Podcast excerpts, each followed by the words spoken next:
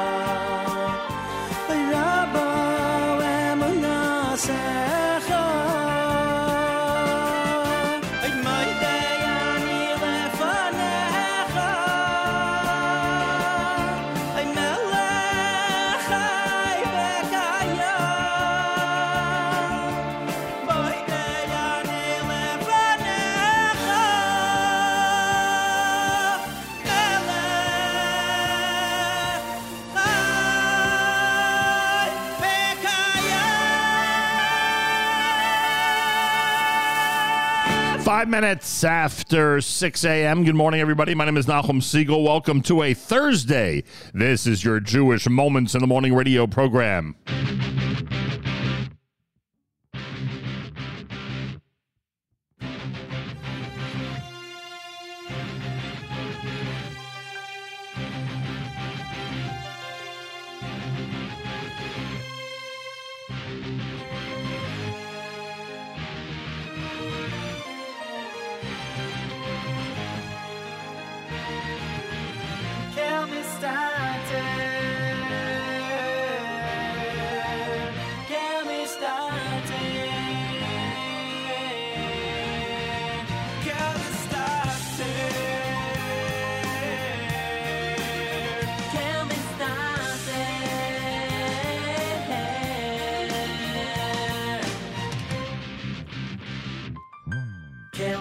Derech Shafir Chev Yonasechel Anelo Mikol Ra'a Yonasechel Anelo Mikol Ra'a Yoy Ilas Ho Iloi Soy Uvdar Bekeser El Yoy Keser Yidnu Lechol Cho Hashem Kel Mistater B'Shafir Chev Yonasechel Anelo Mikol Ra'a Yonasechel Anelo mikora Ra'a Yoy Ilas Ho Iloi Soy Uvdar be. B'keser el yoin Keser yidu l'chol l'choshen Rishis terascha hakidumo Shubach of Moscha hasasumo Meyayin timot say v'hine lomo Rishis of Ma'ir as Hashem Rishis terascha hakidumo Shubach of Moscha hasasumo Meyayin timot say v'hine lomo Rishis of Ma'ir as Hashem Kel Kel mistater Kel mistater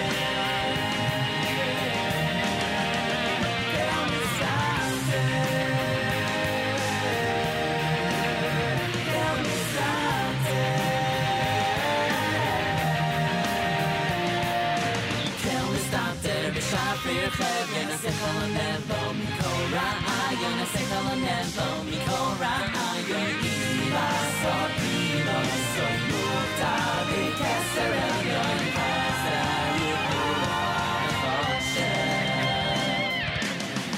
Sater b'shafir cheder Sechel anelo mikol ra'ayon Sechel anelo mikol ra'ayon Ilas ha'igigdos Mutar b'keser elyon Keser gidol The rich say Rosh Hakidumo Shuma from Moscow Hasisumo The Yain Timon say The Gina Romo The rich is not Mori Ras Hashem The rich say Rosh Hakidumo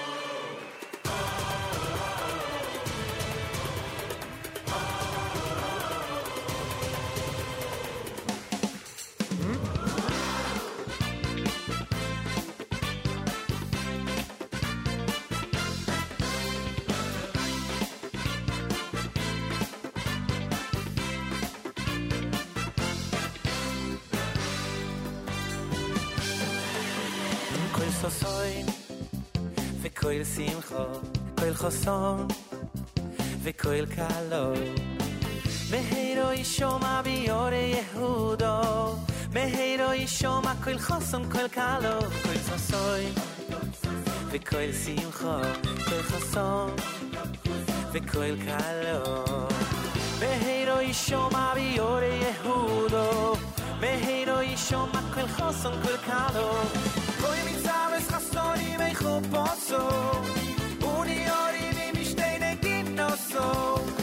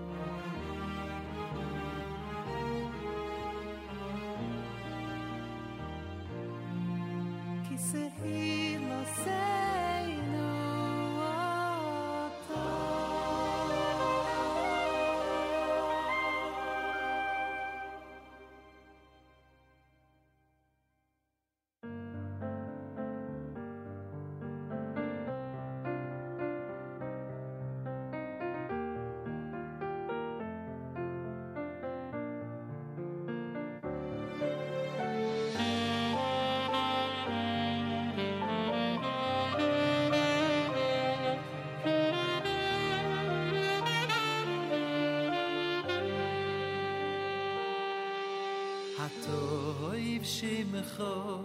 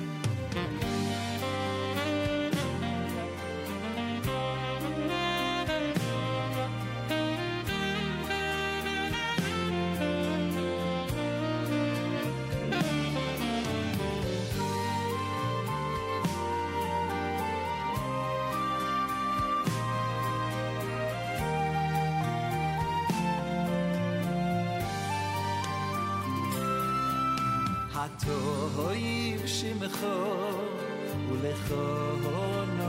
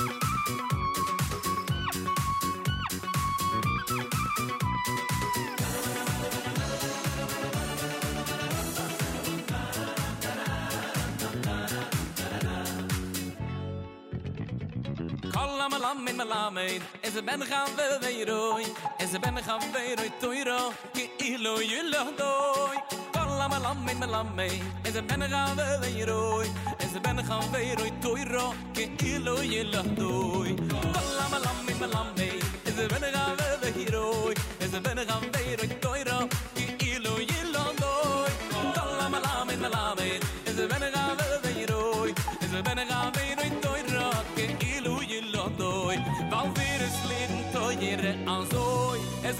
ve de de ro ki lu yi lo do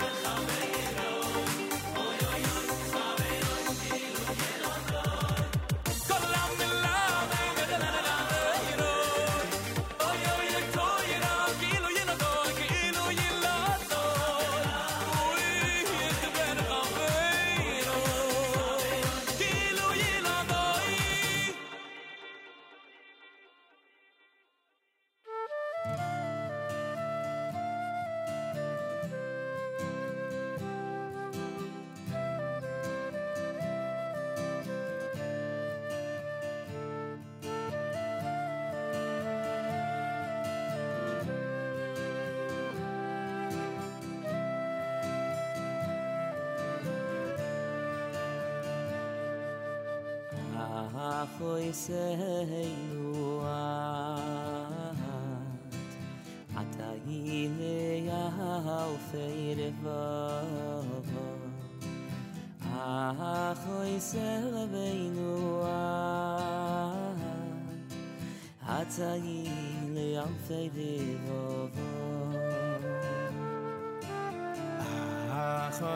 hine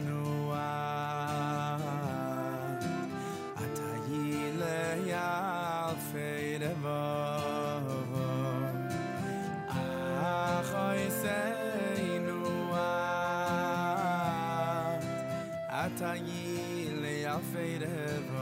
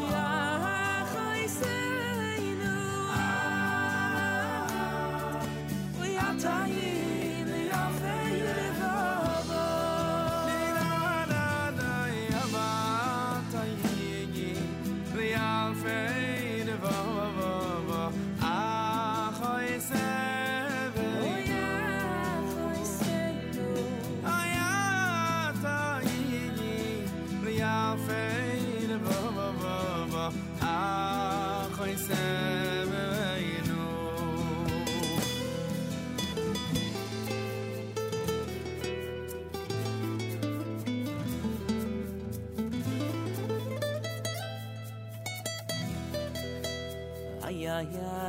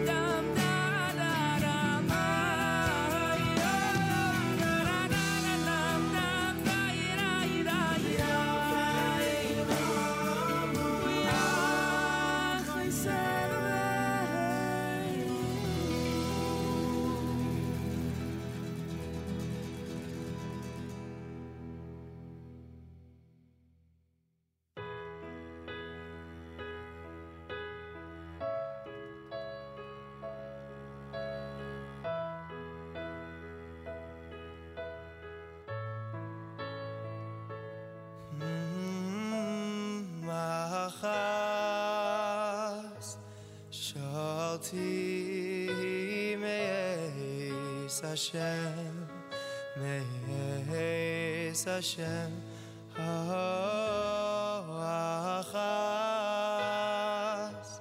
Sholti Meis Hashem, Meis Hashem, Ha'achas.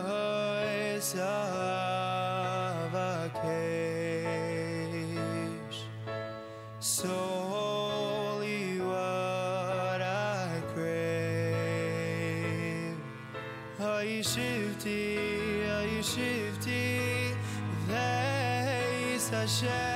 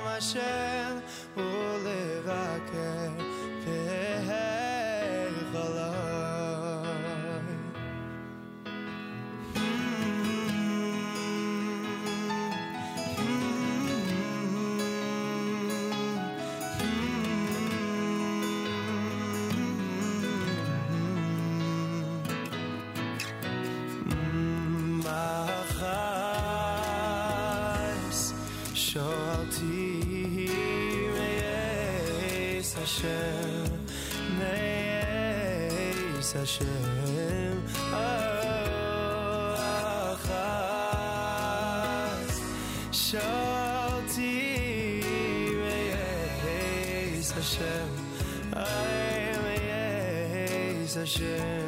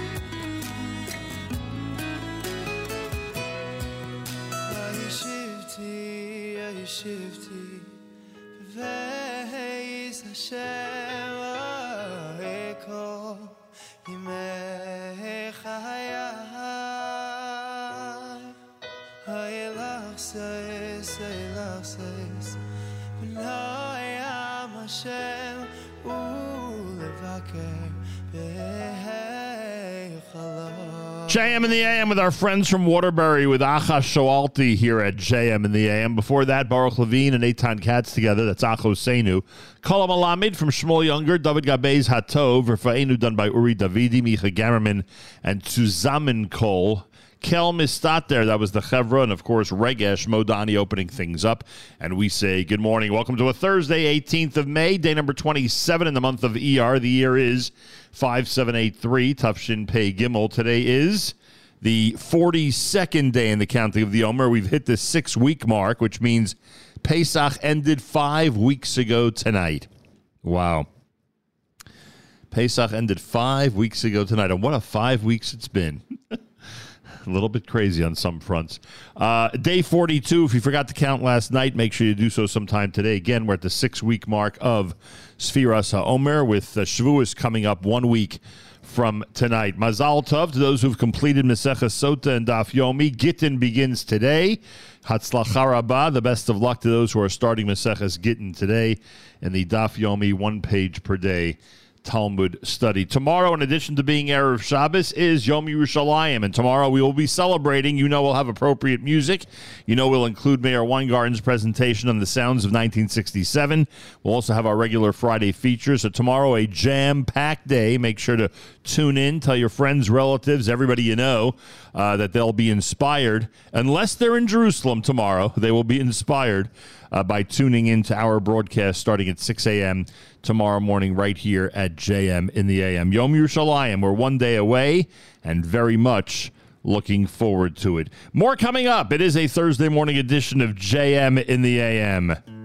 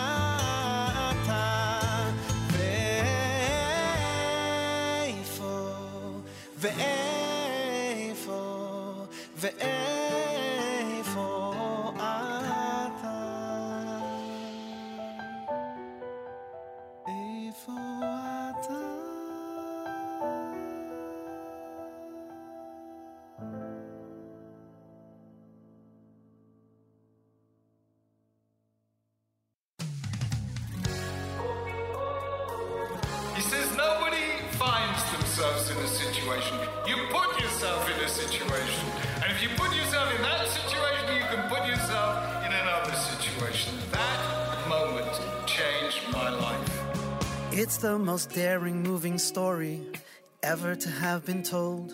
One of agony and glory, of a mission to uphold. Mm, and you're essential to this story.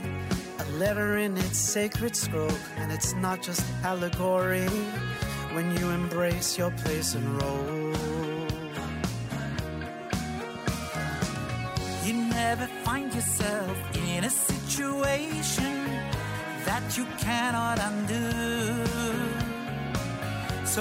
Your letter shine onto the nations. Be proud to be a Jew. Cause we've been hunted down in senseless hate, and we're searching back with love and care. And it's never, ever too late for any Jew anywhere. Soul's a holy letter, every family word, a community a sentence. Each voice it must be heard. And to the letters that rose up in smoke, we must do more than say never again, and be the eternal letters of hope for our children and for them. And you know you never find yourself in a situation that you cannot undo. So let your light shine unto the nations. Be proud to be a Jew. Cause we've been hunted down in senseless hate, and we're searching back with love and care. I know it's never, never, never too late for any Jew, any Jew, anywhere. Hey!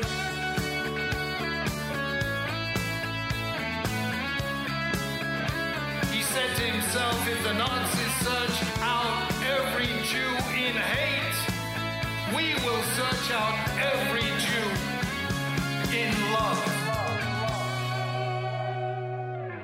There's a home we must build together to heal a fractured world. The dignity of difference we must treasure in our deeds and in our words. Live with faith in our future. Be the leader you were born to be. And the day will come much sooner when we'll all live in harmony. You never find yourself in a situation that you cannot undo. So let your letter shine onto the nations. Be proud to be a Jew. Cause we've been hunted down in senseless hate, and we're searching back with love and care.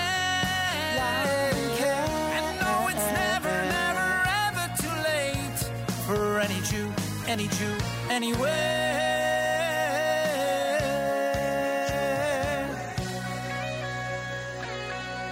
It's never too late.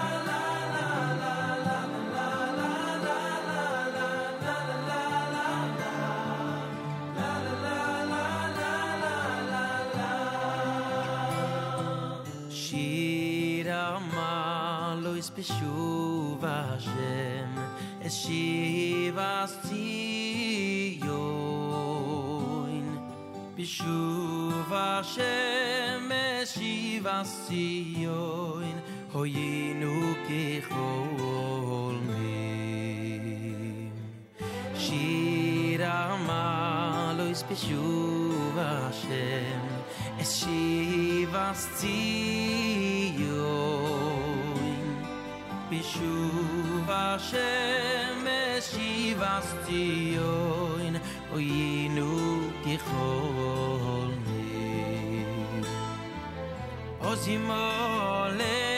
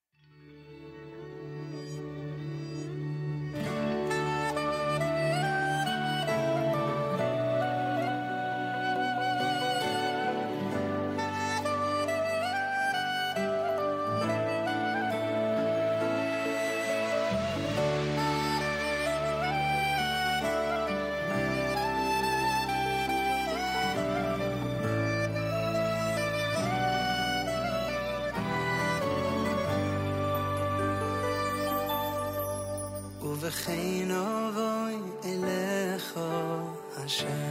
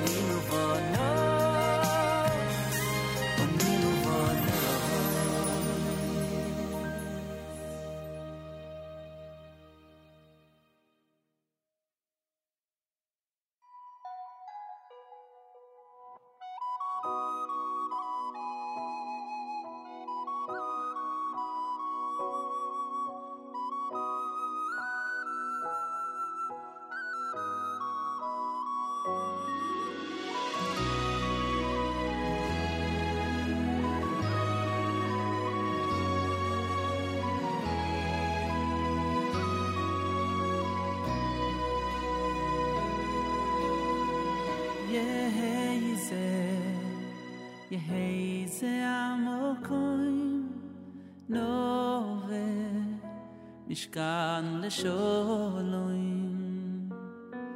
pois anu ha shalvo kan ti doir ho achvo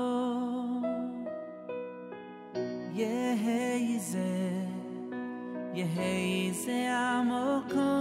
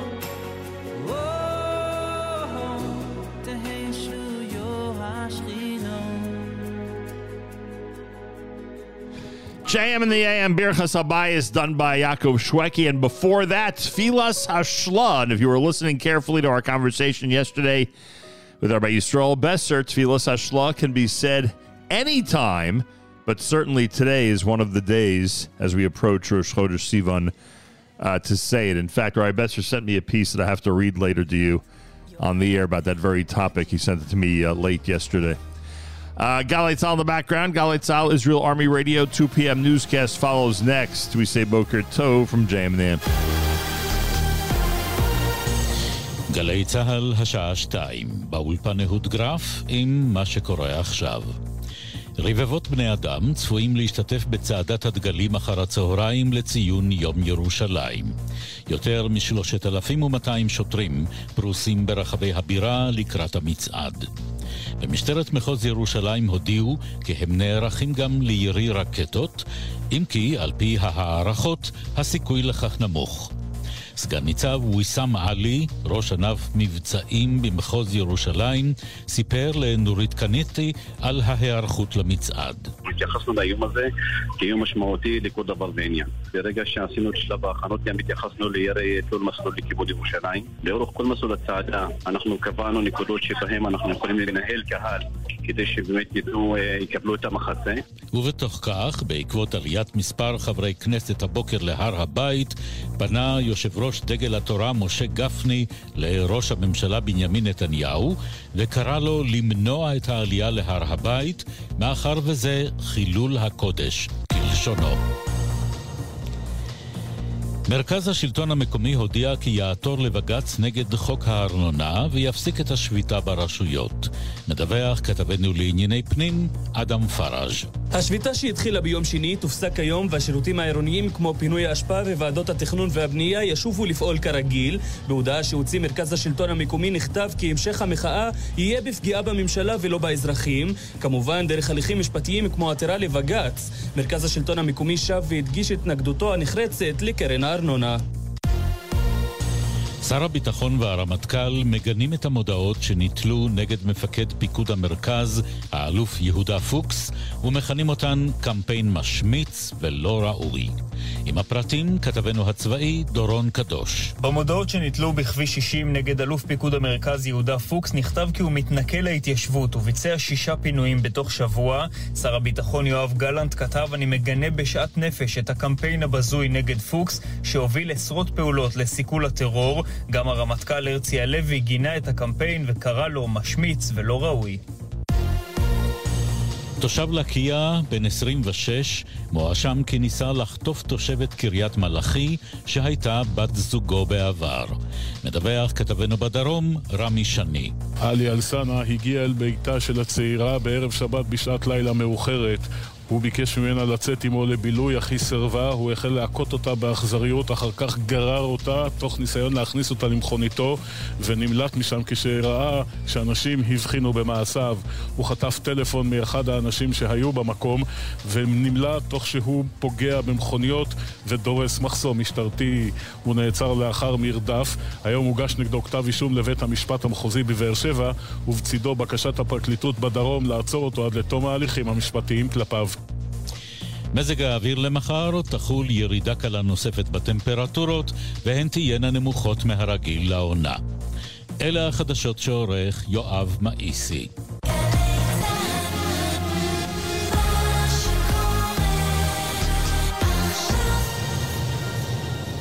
בחסות הפניקס מארט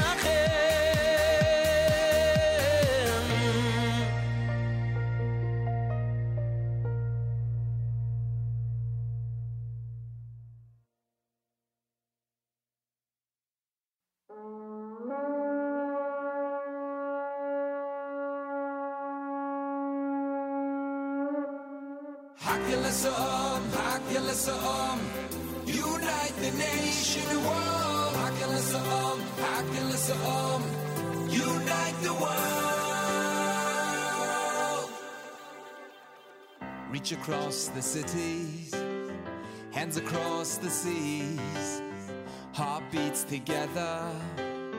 It's the sound of unity.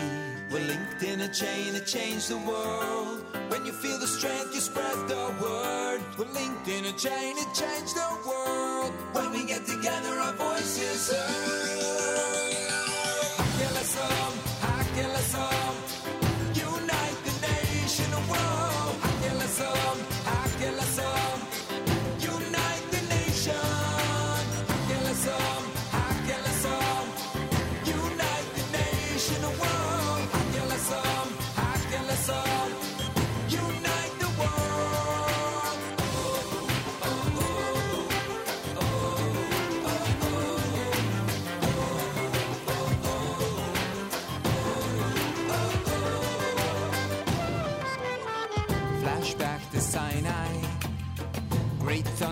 smoke and lightning.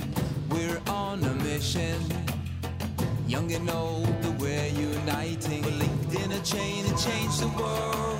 When you feel the strength, you spread the word. We're linked in a chain and change the world.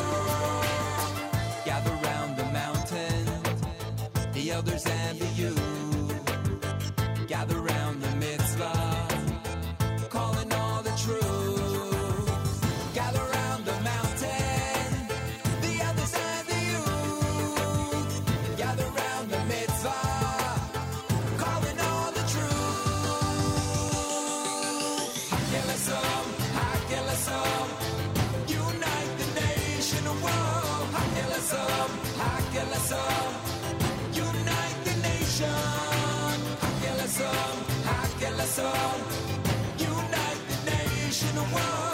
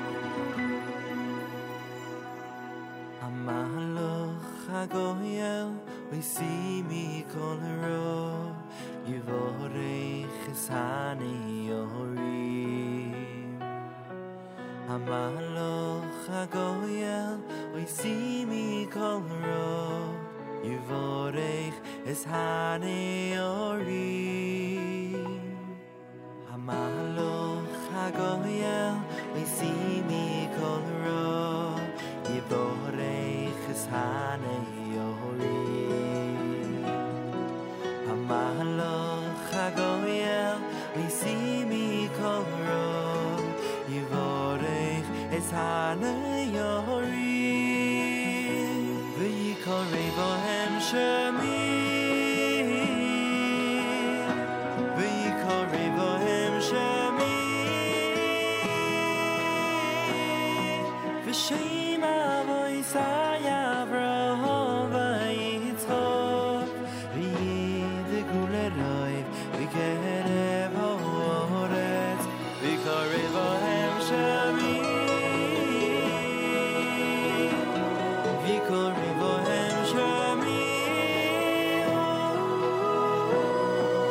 谁？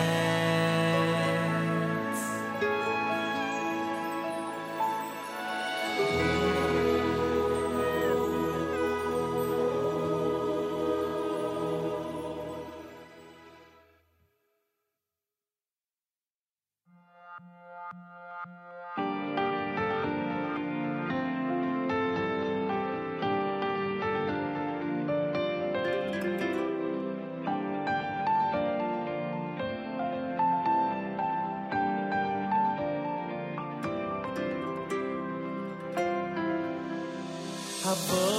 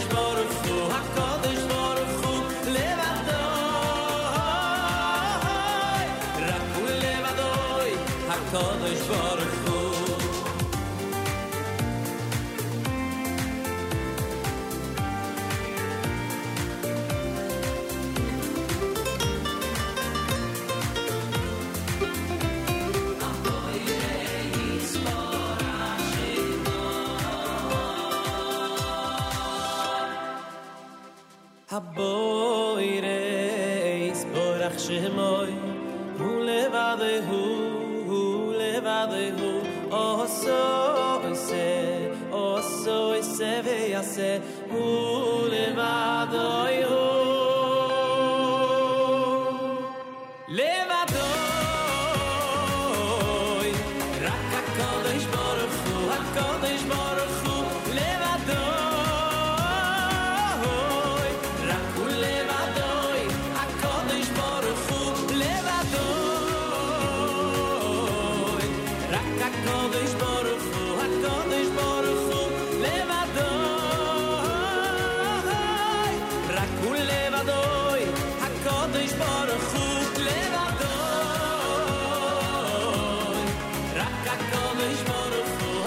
JM in the AM. Yumi Lowy with Levado. Eitan Freilich before that on Hamala. Hakel done by Eighth Day. Mordechai Shapiro in there with Chizku. And Livavi done by Leviathan to open up the hour here at JM in the AM. It's a Thursday. Welcome, everybody, and thanks for joining us. Tomorrow's Yom Yerushalayim, Jerusalem Reuni- Reunification Day. Join us for the big celebration between 6 and 9 a.m. right here at JM in the AM. Tfilas Hashla, I told you that I would read to you the note that our Besser sent to me yesterday after our interview because we were discussing whether Tfilas Hashla this year should be said on Shabbos, which is Erev Rosh Chodesh Sivan, but a lot of people will not say a tefillah like Tfilas Hashla, one of request of God on Shabbos, unless one actually says it every day. Um, so that was the first thing. Then some people said say it Erev Shabbos, close to Shabbos. Again, candle lighting time is a time that many express uh, desire for for uh, children and a uh, family life. Um, so that would be appropriate. And then some said say it today, Yom Kippur Katan. Today is Yom Kippur Katan in advance because Erev Rosh Chodesh is Shabbos. So some people said say it today. I joked, in fact, with Rai Besser that it's a uh, Tfilas Hashla Meshulash, right? Three possible days, three possible days to say it this year because of the way the calendar fell out. So he sent me later in the day at about two o'clock yesterday. Um, he wrote the following. A few years back, the Belzer Rav was asked when the optimal time to recite Tfilas Hashla in a year in which Rosh Chodesh is on Sunday. Erev Rosh Chodesh on Shabbos. The Rebbe replied, For good, successful children, one must ask every single day, at every hour, and every moment. This year, the tefillah can be recited on Thursday or Friday, and on Shabbos, and on Sunday as well. I think the uh, opinion of the Belzer Rav is, is certainly uh, obvious. He would say, say it as often as possible. Pretty interesting, huh? No doubt. Don't forget to go to artscroll.com where they have a free download of Tfilas Hashla. And on top of that, of course, the brand new book of Rabbi Besser called Tfilas Hashla, which you can get right now uh, with a major discount and free shipping if you use promo code radio. Go to artscroll.com. Make sure to use promo code radio. I wanted to note this past Tuesday, Rabbi Max Schreier passed away, the legendary rabbi of the Avenue N Jewish Center in Brooklyn for over 50 years and past president of the RCA and of RIETS, uh, and such a wonderful, wonderful man, and the patriarch of such an incredible family. Those of you who know members of the Schreier family, I'm sure you know exactly what I mean. Rabbi Max Schreier was 95 years old. one of the uh, distinguished servants of the American Jewish community. No other way to say it. Past president of the Vaad Harabbanim of Flatbush, member of the OU Board of Governors. Um, and to his children and grandchildren and great grandchildren, our condolences. And what an incredible legacy he leaves. Uh, we are friendly with so many members of the great extended Schreier family. Uh, the funeral took place Tuesday, and the Kavura, the burial, was in Israel. And Shiva is being observed in uh, Woodmere, New York. Anybody who needs information, obviously, you could email me. Uh, but again, we mourn the loss of Rabbi Max Schreier, one of the great rabbinic leaders on the American Jewish scene for a long, long time, all to the benefit of um, of the American Jewish community, and obviously specifically those in uh, Brooklyn, New York. Um, JM and the AM on this. What is today? this Thursday morning broadcast. Again, a reminder: we've got the um, we've got the uh, Yom Yerushalayim. Oh boy, Yom Yerushalayim special. Did we just lose? No, I don't think so. Our Yom Yerushalayim special is coming up tomorrow here at JM in the AM. Um, so make sure to be tuned in for that. Also, want to wish a, um, a a very special happy birthday to Norma Ashen Orovitz. Happy birthday, Norma Ashen Orovitz. Not only are we wishing her a happy birthday, we're wishing her a very special happy milestone birthday from all of us here at JM in the AM. So happy birthday again from all of us here at JM in the AM. And again, not to uh, overlook the fact that it's a major milestone birthday. Happy birthday from the Nachum Segal Network. JM in the AM with uh, plenty going on here. Fleur Hassan-Nahoum is going to join us, the deputy mayor of Jerusalem. Just experienced a pretty unique trip to Morocco, which we're going to be talking about in the 7 o'clock hour.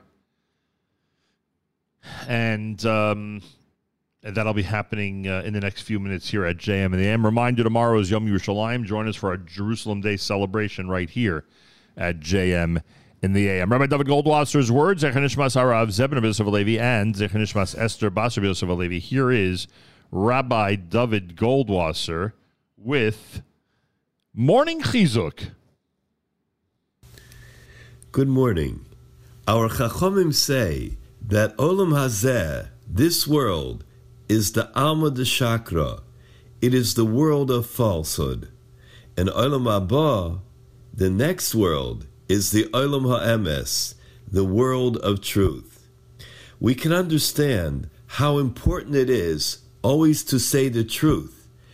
We are told in Ksubas that when Rabbi Yehoshua ben Levi was lying on his deathbed, the Malach HaMaves, the angel came to take him, and that Malach had been instructed by the heavenly court, do for that tzaddik whatever he wishes.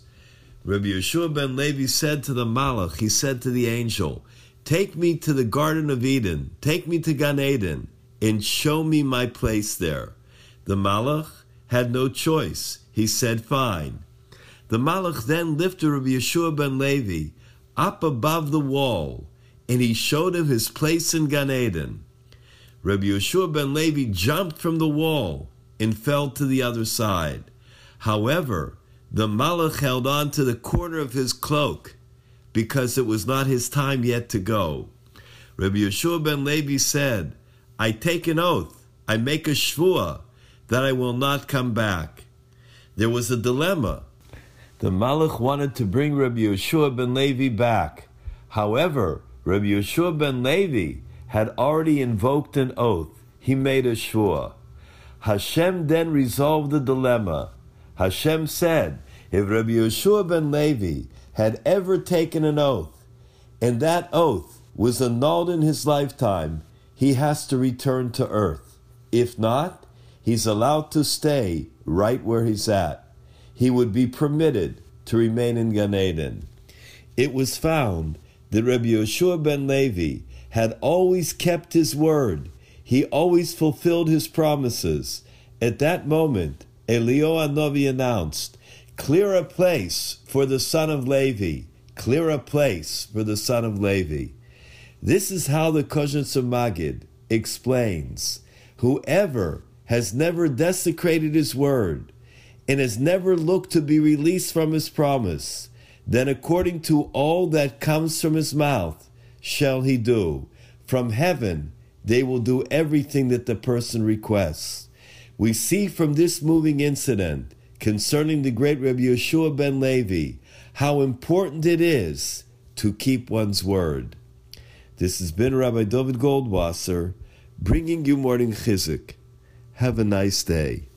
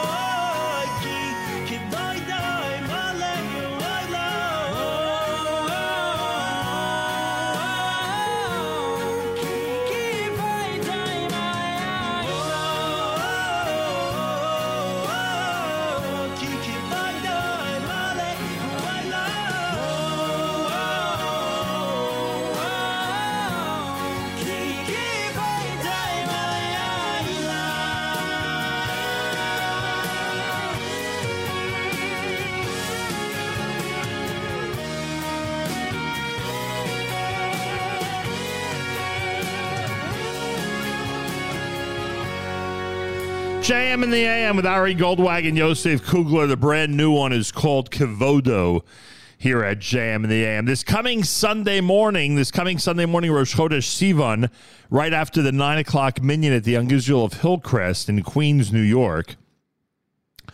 Uh, there'll be a nice breakfast, and Rav Amnon Bazak is going to be speaking. He's a Shir Bet Ram at Yeshivat Har Etzion and lecturer in the Bible and oral law departments of Herzog College and the Women's Beit Midrash at Migdal Oz. Um, and he will be speaking. He has authored several books on, on Bible study, and he is going to be speaking um, at the Young Israel of Hillcrest after the nine o'clock minion. The topic is how many commandments are in the Ten Commandments. I like that a lot. How many commandments are in the Ten Commandments? The uh, event sponsors and the shiur sponsors are our good friends Toby and Dr. Mark Singer. They are sponsoring the event. Again, how many commandments are in the Ten Commandments with Rav Amnon Bazak this coming Sunday morning, Rosh Chodesh, following the 9 o'clock minion at the Israel of Hillcrest out in Queens. There'll be breakfast and the shiur presentation. So keep that in mind uh, especially those of you who are in Queens, for this coming Sunday. Um, this portion of NSN programming brought to you by our friends at A&H. Those of you out there who would love to enjoy a 10% discount with promo code radio, go to kosherdogs.net. Again, go to kosherdogs.net, and you will um, be able to take advantage of the... Uh, discount offer from our friends at A&H. And they've got some incredibly delicious menu items, let me tell you. Incredibly delicious menu items. Uh, go to kosherdogs.net, enjoy a 10% discount with promo code radio, and try and enjoy A&H today. By the way, Congregation Eitz Chaim uh, and um, the Israel Rosenberg Educational Institute present Rabbi Amnon Bazak um, and that's going to be happening as a scholar in residence program this Shabbos, uh, Parshas Bamidbar, at the um, at the Congregation Eitz Chaim on 73rd Avenue in Kew Gardens Hills. This is sponsored by our good friend Dr. Mark Singer and our good friend Mr. Ezra Dykman. Uh, the Hebrew Shiur at 8 a.m. on Midrash, derivation or mnemonic. Afternoon Shiur before Mincha, an eye for an eye, Pshat and Drash. Uh, the morning shiur after Musaf, how many commandments are in the Ten Commandments? And the evening shiur after the 7.40 p.m. Mincha, where did Moshe's sons disappear to? All with Rav Amnon Bazak. That's happening at Congregation Eitz Chaim. So Eitz Chaim has him for the entire Shabbos, then Young Israel of Hillcrest Sunday morning. And again to Toby and Dr. Mark Singer and to the Singer and Dykeman families. A big yasher koach from all of us here at JM and the AM. If you're in the Queens area, Eitz Chaim on Shabbos, Young Israel of Hillcrest Sunday, Rosh Chodesh, certainly – take advantage of some amazing and incredible shiurim. You'll be glad you did. That I could tell you. Um, got a note from listener Sina who reminds us that it's a very busy season. She says, "Happy birthday to my mini Mimi Munchkin Ayala Schreiber of Bayswater." Turning seven years old today. Ayala, you are my super delicious girl who loves pink donuts. Can't wait to see you again and get you that special treat. Love you tons. I hope you have a fabulous day with much love from Bubby Florida, aka Bubs. And of course, we know her as um, listener Sina from the Sunshine State. And according to the latest reports we have, she actually is in the Sunshine State right now. Apparently, um, apparently she's staying put a bit. That, that's the rumor that she's actually uh, that she's actually focused on being down there in the um, in the Florida area. Hey, our friends at Borough Park Eichlers have a very, very important event going on this coming Monday beginning at 1 p.m. Now, Borough Park Eichlers is located on 13th Avenue and 50th Street in Brooklyn, New York. And as the camp season is approaching, Eichlers in Borough Park is honored to host an event focused on abuse prevention.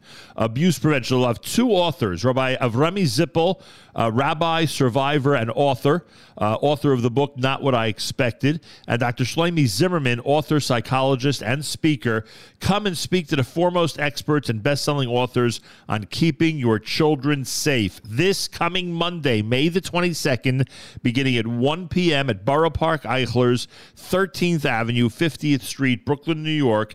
Information about all of this, shopeichlers.com. Again, shopeichlers.com. There'll be a book signing with both Rabbi Zippel and Dr. Shlomi Zimmerman. Uh, and of course, you'll have an opportunity to uh, speak with both. ShopEichlers.com for details. The event is this coming Monday starting at 1 p.m., 13th Avenue and 50th Street in Brooklyn, New York. All right, lots going on. That's for sure. Plenty going on, in fact. Um, Yom Yerushalayim tomorrow. Yeah. Keep that in mind. Yom Yerushalayim tomorrow between 6 and 9 a.m. right here at JM in the AM.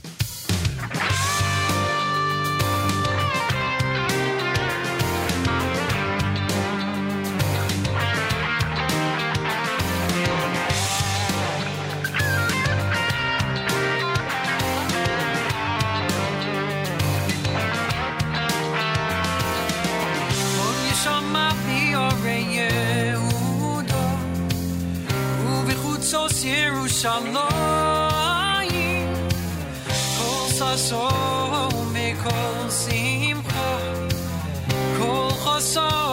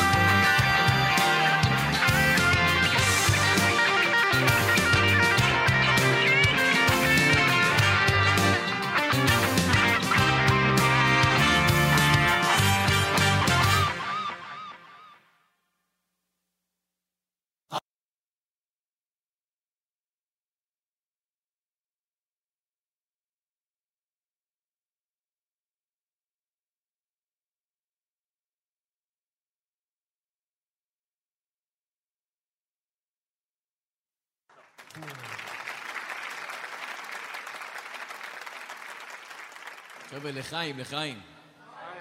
I wish you, Bezat Hashem, the best life in the world, the good year, and all the blessing, Bezat Hashem, good health, you know, בריאות טובה. You understand Hebrew? אה? שיהיה לכם בעזרת השם הר- הרבה שמחה בלב, a lot of happiness in your heart, for all the year, for all, from, from all your children, and uh, from the wife, only peace in the house, בעזרת השם. Say amen! All right, now we're talking.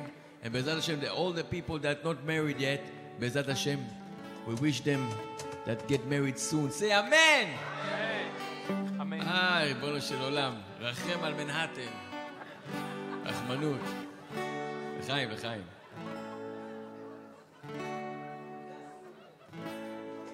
It's a shidduch song.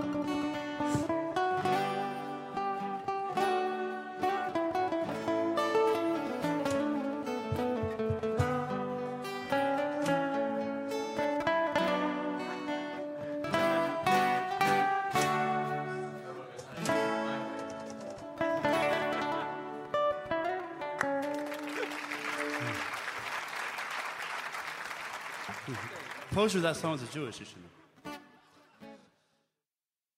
This is a uh, this is a song uh, we uh, this is a demonstration of, of using your time well when you're stuck in an airport. After missing a plane, we we uh, were worked on this song a long time ago.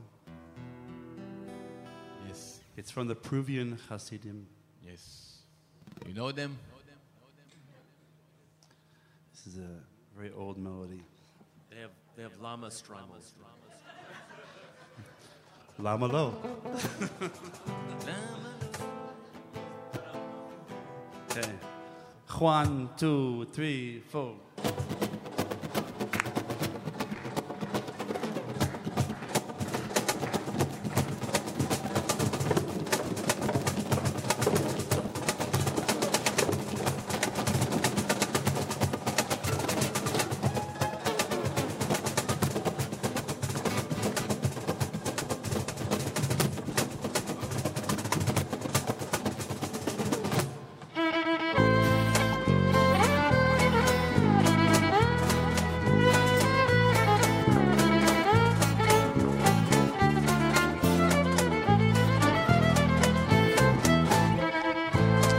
Tzfat with their amazing and incredible renditions. A lot of very uh, interesting original material. Michael Nadata before that with Odi Shama here at JM in the AM. Well, recently, our good friend Fleur Hassan-Nahoum, who is the uh, deputy mayor of Jerusalem, took a um, a journey to Morocco on a really interesting mission, and she's going to discuss that with us right now here at JM and the AM. But not before we get her comments about Erev Yom Yerushalayim in the holy city of Jerusalem. Fleur, a pleasure to welcome you back to JM and the AM. It's always wonderful speaking to you, Nachum. How are we doing? Baruch Hashem, doing great. Uh, thank you for being at the big celebration at the uh, at the wedding a few weeks ago. It was wonderful to celebrate with you. Speaking, of, Oh, it was wonderful. Appreciate that very much. Speaking of celebrations, we know that today and tomorrow, in many ways, uh, is a two day celebration, if you will, of Yom Yerushalayim. Tell us what's happening in the holy city today and tomorrow. Well, we've been celebrating all week. That's the truth. Uh, we've been doing all sorts of celebrations, but it's uh, the big days are today and tomorrow. Of course, the actual date of Yom Yerushalayim is tomorrow, but because of it's Friday, we're doing uh, most of the events today. So we have the traditional Jerusalem Flags March, attended by thousands and thousands of people, young and old, a, a demonstration of the love that people have for the city of Jerusalem, for our eternal capital. We have concerts tonight uh, all over town. Um, there'll be big parties at the Shuk. So it's the, the feeling is one of buzzing celebration right now. It's pretty amazing, and we always hear about the way that um, uh, that Yom Yerushalayim is received by those outside of the Jewish community, uh, different threats that. Um, that people like to put forward, uh, alterations that they're demanding that the government make to today and tomorrow. But it seems that whatever has been planned is going forward. Can we say that with confidence? In Israel, we always move forward. We're not going to let terrorists dictate our celebrations. We're not going to let terrorists dictate the route, the traditional route that we've been marching for from the year after we reunified the city. We've been marching in love. They want to turn it into something else. Uh, and we know what we're marching about. Jerusalem is not just our capital city, our eternal city, the capital of all the Jews around the world. It is also the reason why we are a people. When King David established the city 3,000 years ago, when there was nothing here, he did so in order to unite the different tribes of the Jewish people. So Jerusalem is also the reason why we are one people. And this is what we're celebrating today. JM and the AM on this Yom Yerushalayim. That's right. We're already calling it Yom Yerushalayim. Today and tomorrow, we celebrate tomorrow, actually, the 28th of ER. The Honorable Fleur Hassan-Nahoum, Deputy Mayor of Jerusalem, is with us live from the holy city of Jerusalem. You've spent part of this week in Morocco. We have featured you and your efforts when it comes to the UAE and in general when it comes to the business community and especially the female business community of the Middle East, the role that you've been having. Tell us about your journey to Morocco this week. Well, it was really very moving. We took, uh, we've been, um, I co founded with my uh, co founder Rachel Rosenzweig a program a number of years ago in Jerusalem called Fem Forward, which basically takes the problem of the lack of female tech senior managers and creates a program that gives them the skill sets and the confidence to move forward so that we can create a cadre of female tech leaders. And it's been going very successfully in Jerusalem. We've had incredible results from this program. And thanks to the American government, we got a grant to bring it to the Middle East and North Africa. And so I took 12 Israeli women together with 11 Moroccan women. We had a wonderfully moving three day uh, conference where we didn't just learn the skills of moving up in the career ladder in tech, but we also learned how to create a community uh, in the Middle East of female leaders that are taking us hopefully to a warm peace. Is all of this a result of the Abraham Accords? I mean, I, I, would assume your efforts in the UAE could only be possible because of the official relationship that uh, countries in the UAE now have, uh, or segments of the UAE now have with Israel. Can I assume the same with Morocco, that without the formal relationship and the way that the world now perceives Israel's relationship with Morocco, this would not have taken place? Absolutely not. We, we, the, the, you know, the Morocco is also the normalization with Morocco is also a result of the Abraham Accords. It was the last country to sign up to the Abraham Accords uh, in the last administration, with a lot of effort from Jared Kushner, who pushed it uh, the, till the very uh, last minute. And thankfully, this is the result of those efforts that we can now speak about the challenges of the region in water security and food security as a region, and women leading the way. Yeah, it has a tremendous ripple effect because uh, you know there's an agreement that's been reached, a treaty that's been signed, so to speak, and now in so many different areas of life, so many categories, so many departments, there are opportunities to forge relationships that are going to be so important going forward. I'm sure the people you met with, you feel you now have common ground with for months and years to come. Absolutely, that's what we're doing here. We're building a new Middle East. We're building a new model for peace. Most people want to live um, a good life, prosper, bring forward their societies, especially these women. They want a new uh, era for their children of peace and security. And that's what we're doing with these programs. Business is a way towards that, as is culture, as is sports. Um, and and this is what we're here to do. And I, I guess that's one of the reasons that this is considered such a success, a journey like this that you had this week, because uh, it- it's continuing. The relationship is continuing, the conversation is continuing, and frankly, and frankly, the education is continuing. Uh, all the different skills, Absolutely. the skills that people on both sides have are being able to be transmitted. You know, don't, I, I- I don't really, I don't need you to get political, but but I- it's an observation that I know uh, you won't mind making with me on the air.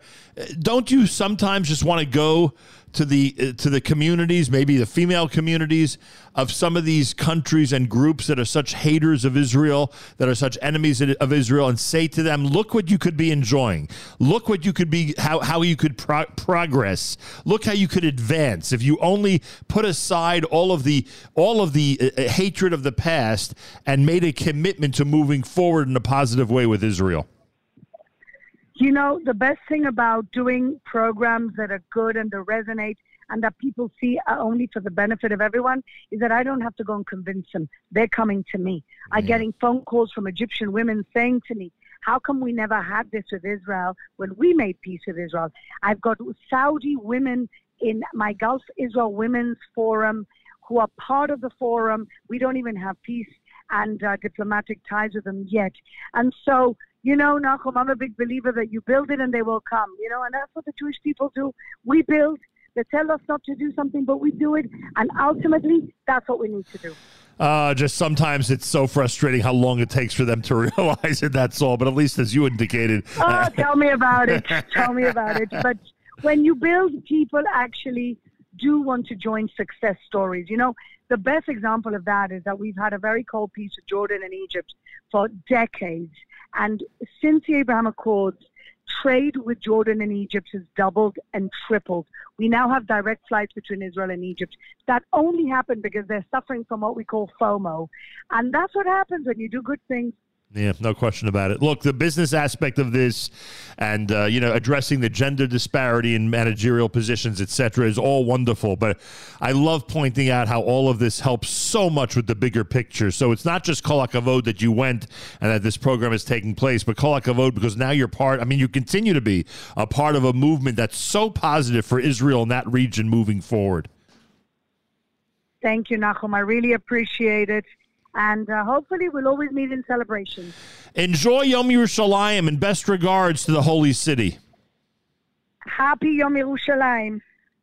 Fleur Hassan-Nahoum is the deputy mayor of Jerusalem, and she had this amazing journey to Casablanca this week, which we just spoke about, and now she's back in the holy city celebrating, which we all should be doing. So if you're in the diaspora, make sure to be tuned in tomorrow morning. No better way to celebrate Yom Yerushalayim than with us right here at America's one and only Jewish Moments in the Morning radio program, heard on listeners-sponsored digital radio around the world web at NachumSegal.com on the Nachum Segal Network, and of course on the beloved NSN app.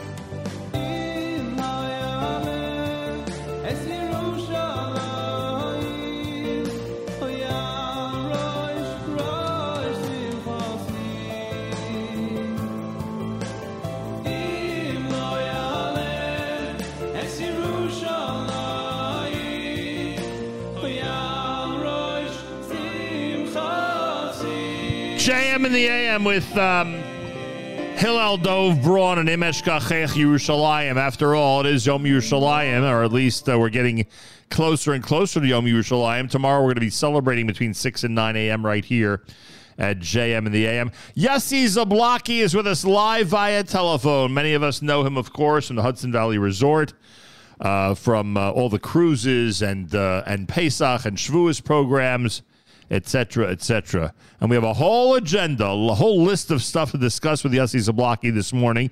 We'll actually start with Pesach and then move on to Shavuos, which is coming up next week. Yossi Zablocki, welcome back to JM in the AM. Nachum, it's great to be back on. Thank you for having me. I appreciate that. So, uh, five weeks ago, and I know this because we just hit the six week mark of Sefiras Omer. Five weeks ago, Pesach ended. As you look back on what you provided for Pesach in the Catskill region, tell us uh, what you thought. Because remember, you made some bold um, offerings to this audience and to the entire Jewish world before Pesach, saying it would be an immersive and very different Pesach holiday. Oh, it, it definitely was a very different uh, Pesach holiday. It was it was a crazy, crazy experience for anybody who was there. Um, we I, I couldn't tell you all the secrets when I was on the air a few months ago, but we transformed the entire hotel from beginning to end to um, to basically to ancient Egypt, um, including bringing in a replica of a pharaoh's throne, bringing in a a replica of a uh, sarcophagus. Um, uh, the walls were covered with uh, ancient Egypt hieroglyphics. When guests walked in, they literally thought that they were in some version of ancient Egypt. They were given passports for their Yetziat Mitzrayim. Um, they were mock version of Israeli passports, and uh, and they were greeted by the front desk staff that were in ancient Egypt uniforms, and they were basically told, "We hope you enjoyed your stay for the past 400 years. We are sorry to see you go. We understand that you're going to be leaving tonight." Um, they were given their passport to be able to leave ancient Egypt, um, and they they were told to be meeting at the uh, at the uh, shul later that night for their exodus. And then, of course, the Seder, I would imagine, had to be a very different type of Seder if you already started Yuntiv with this type of atmosphere. right, well, it still was a traditional Seder over there, but uh, we had people that were dressed up. Um, uh, um, Moshe Rabbeinu was there, and, and, and his brother Aaron was there, um, as well as uh, the, the, the king of Egypt. Um, Pharaoh was there, and uh, unfortunately for him, you know, all the Jews had to leave. It, it didn't end. Um, it didn't end well for him, huh? You know, Yossi Zablocki, all of and, and all of this is great, and we've always loved your creativity, and we've been the beneficiaries of your creativity now for decades. Uh, but all of it is worth it only if the guests really appreciate it. Did you get the reaction that you were hoping for? Um, absolutely. It, t- it took the guests a little bit of time to figure out what was going on. So, for instance, um, on the on, on the second night, they all went to sleep at at uh, I don't know. They went to sleep eleven o'clock, twelve o'clock. I had my staff um, disperse around the entire hotel over two thousand um, little frogs, not real frogs, rubber frogs, plastic frogs. And when the guests woke up in the morning and they found that there were frogs on their bed, frogs on their head, frogs here, frogs there, frogs everywhere, literally in every hallway, every chair, in the lobby, in the shul, in the dining room, there were frogs everywhere. I think at that point, it began to trigger for them that they were in a different type of Pesach program as they were literally hit with a plague of frogs um, from beginning to end. And, and that's when they started realizing that I had a plan throughout all of Pesach. It started with going into ancient Egypt. From there, they were hit with the plagues, and the Kiddush that day was going through all all of the all of the ten plagues, which was not so easy to do. I had to, I had, uh, you know, but we had we had we had all the plagues, you know, Dam Tzfardeia Kinim and everything. Um, we had a, a lice removal kit um, for anybody who was possibly going to be uh, Hey, affected li- by the lice. and I- lice removal kits. Okay. a lice removal kit, and, and, and we did a little infomercial from one of my uh, staff members who was dressed up as an ancient, uh, as an Egyptian, and she was trying to tell all the Egyptians not to worry about the plagues because they, they have it under control. We have the lice removal kit. We have uh, we have things that will remove your dever. Um, don't worry about the shchin. We have a cream here that's going to get rid of your shchin. Um, but you know, of course, as you know, the story uh, it doesn't work, and in fact, Egypt uh, um, you know, was plagued by the uh, various plagues, and and and and, and the Bnei Israel finally got out. look um, at that. From there, we yeah, from there we crossed the Red Sea, and I think uh, the guests started realizing that every day there was going to be something new. We had the crossing of the Red Sea. Um, that was, you know, regular decor in the kiddush room, except for the fact that I brought in live fish, and the guests really were experiencing some version of crossing of the Red Sea. Um, from there, we went to to uh, to the Sinai Desert for the next 40 years, or at the very least for the next three days of Chol Hamoed. Um, and the guests got to experience the Sinai Desert, and, and it finally uh, ended at the very, very end on the last day. We took them to the land of Israel. Unbelievable. So I really took the guests. I really took the guests from beginning to the end, um, from from being in Egypt all the way through the experience, and finally to the land of Israel on the last day. so it, was, it was really a crazy experience. I could see a lot of operators. I could see a lot of operators doing one or two of these things. You always come through with the entire package, which is really really nice. And by the way, for those of you who know that the the continuation of this saga is uh, Matan Torah, the acceptance of the Torah at Har Sinai. Guess what?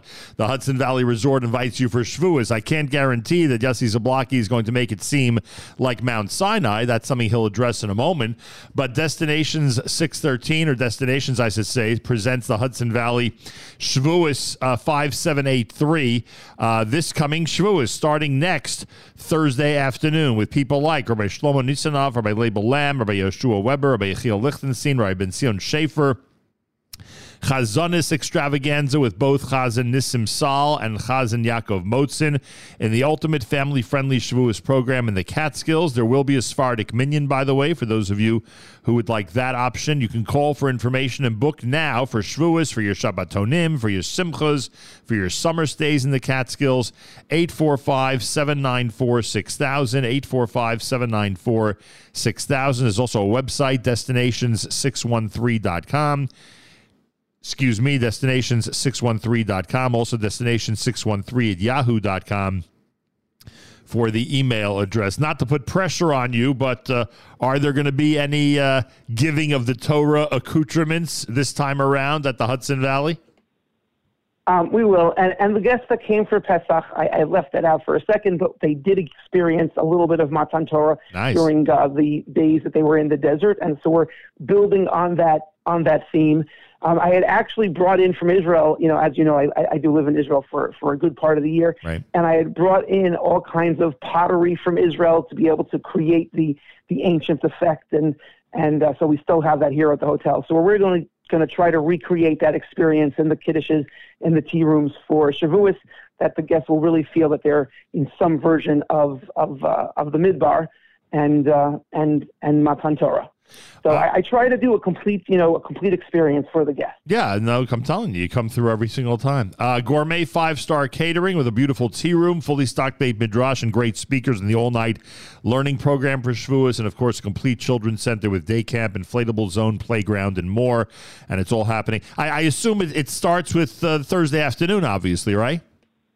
It's going to start Thursday afternoon with a welcome reception. It's going to go all the way, well, at the very least, till Sunday morning. Um, I believe I'm one of the only programs that are taking people through Sunday morning, but also you could stay till Monday morning. I, I'm for sure the only program that I know of that is going to be available on, on through Monday morning, which is uh, Memorial Day this year. So Oh, right. some guests are going to stay over. Good um, point. for a uh, for a longer. Usually on Shavuos, you have to leave the second shot, you know, until it's over because you Get have work, work. that next day. Right. Right here, you get to stay till Sunday, and if you want, you could stay even till Monday.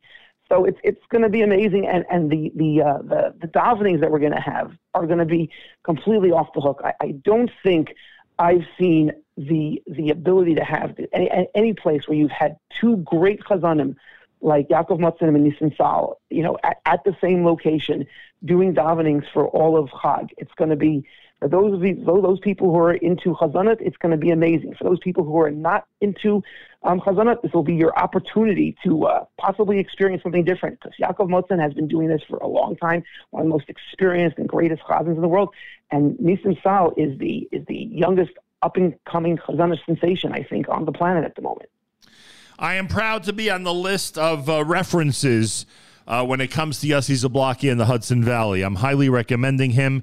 Um, a lot of people in this industry, as you know, do not come through with what they say they're going to come through, and Yossi Zablocki comes through every single time. Before we move on to the cruises, we'll mention that for a moment. Uh, do you mind? Uh, do you mind making a general statement with me about that whole topic? Um, uh, when one uh, is researching a Pesach program or a hotel for any occasion, they really should do their research and uh, do whatever they can. Obviously, you can't cover every single base, but do whatever they can to make sure they're dealing with someone who's reliable and trustworthy. Um, look, absolutely. It's, you know, it's easy for me to say that, but obviously, um, people who've been paying attention know that that there, there's been some problems uh, recently where people were finally exposed, having closed down their programs, having taken money from people. Um, you got to go to a program. Look, not everybody has to come to my program. Some people love it. Some people, you know, want to go someplace else. Some people want to try different things. But you got to go to a program that has experience. People try to come into this industry as if it's the easiest thing in the world, and they think, okay, you know, we're going to run a program, and it's not so easy. It's very, very hard to put together. There's a lot of elements to it. Not everything is always perfect, and and sometimes programs collapse because they they you know they don't really know what they're doing or they haven't paid their bills. You need to really make sure you're going to a program that has experience, um, that knows what they're doing, that has been doing this for a while. I've been doing this for for uh, some 15 years now, and I wasn't able to start all at once. It had to develop. Um, and you know, now I'm a program that people know. Okay, yes, he's advertising your program. He's he's going to be doing it. Yeah. there's no question. It's a uh, Um, it's a proven commodity. It's a uh, what's the word I'm looking for? It's a uh, you know it, it, it's time tested. Everyone knows that if you're making an announcement, you're going to come through with whatever you need to come through with. Right, and and and it's just it's just happened on, on a number of occasions where where things collapse. Um, people have very you know big ideas, but it's, it's one thing to have an idea, and it's another thing to actually be able to execute it. Um, my advice to everybody out there who wants to do these programs, they should nobody should open up Pesach programs or Shavuos programs. It's very hard. Um, you know, you have to be a little bit crazy, and I am. Admittedly, I am. Um, not that you've met me. Many and you have to be have, you have to be a little crazy to to to to really to do these things and follow through with it and put all the energy that it takes because it takes tremendous tremendous amount of focus and a tremendous amount of energy. It takes a lot of creativity to be able to do this, and it takes a lot of ability to to, to really keep your eye on the ball so that that you're not um, you're not messing up and you're not forgetting things and and that the guests are able to you know get what they're paying for. Um, and it, it's it's a lot of work. Um, I love it, so I do it. I have I have a zest for it. I love being able to produce these events. I love being able to come up with new ideas. Um, you know, the stuff that I did at Pesach kept me going. As, as hard as it was, the fact that I was doing, you know, you know, crazy creative ideas, um, you know, you know, was able to keep me going over Pesach, and it was it was it was enjoyable because I have that creative side to me. Um, but it's it's a lot of work, um, and really. Yeah, I mean, I'm sorry for interrupting, but basically, you need a track record. You need a track record, and you need to go with people that have a track record. Uh, you know, you want to go. 100%. You want to go with a winner, so you don't end up being being a uh, you know a victim. Uh, God forbid. And and one other message, which I think I've heard you say publicly, but I, I don't want to you know burst anybody's bubble. But and, and obviously, you would encourage people to do everything in their power uh, to try to seek justice in these types of cases. But what, what you would, I think, you would say this. Um, even with all those efforts, don't expect uh, a- any resolution. And if you do get some type of resolution, you're very lucky. Would you Would you put it that way?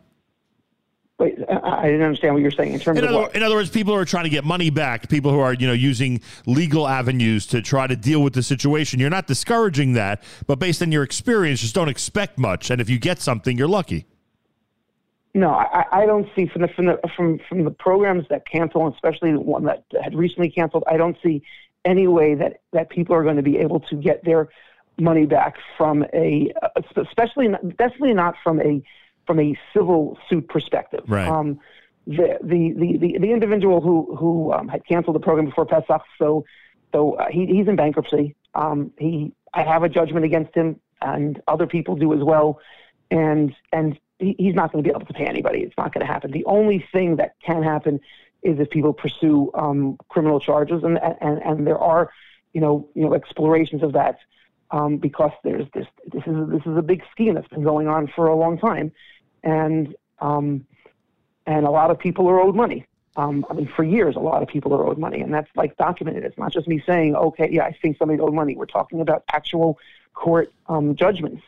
And once there's a court judgment, that's already documented. It's, you know, it's, it's, it's, it's what's out there. Understood. And um, it's, it, it's a mess.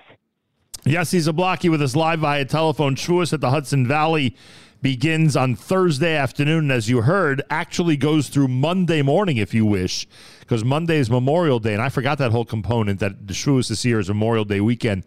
That's a tremendous uh, a, a boost for everybody out there who wants a good yuntiv and a good vacation.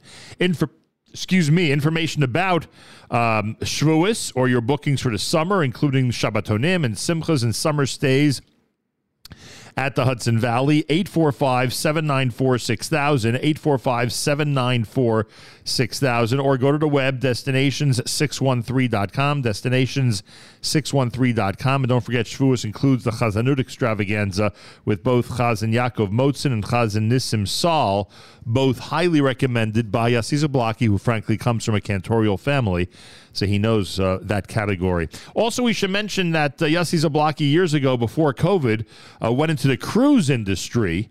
Uh, and then COVID sort of, you know, you know what COVID did to the cruise industry.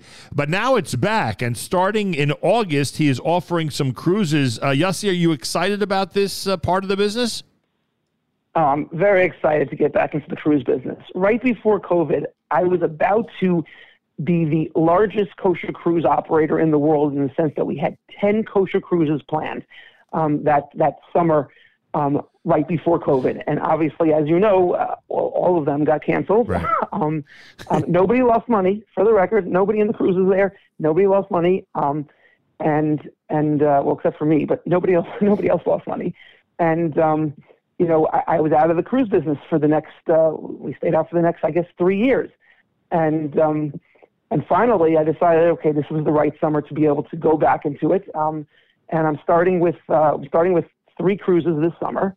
Um, I didn't want to jump into something that was going to, you know, you know, be too difficult. You know, with the first time that people were going to start doing cruises again. So I think this is the really the first opportunity for people to feel comfortable um, going on cruises. So that means Um, that and so you're, so you're doing the Western Mediterranean on both August 7th and August 14th, and you're doing the Iceland cruise on the 13th of August. Exactly. Um, so we've got those three cruises planned. Two of them are the same itinerary. August, um, Iceland's a little different. Iceland is the um, the hottest place I think on the planet right now. Right. Um, I don't mean uh, weather-wise. Right. Uh, people are very very into it. It's there. a big tourist attraction. Um, and, and it's really it's the, the least expensive way. I could tell anybody out there the least expensive way to do Iceland right now is a on a cruise and b on my cruise. Um, the prices that we're doing for Iceland are you know a- a- as low as for an inside cabin as low as thirty five ninety for a two week Iceland trip.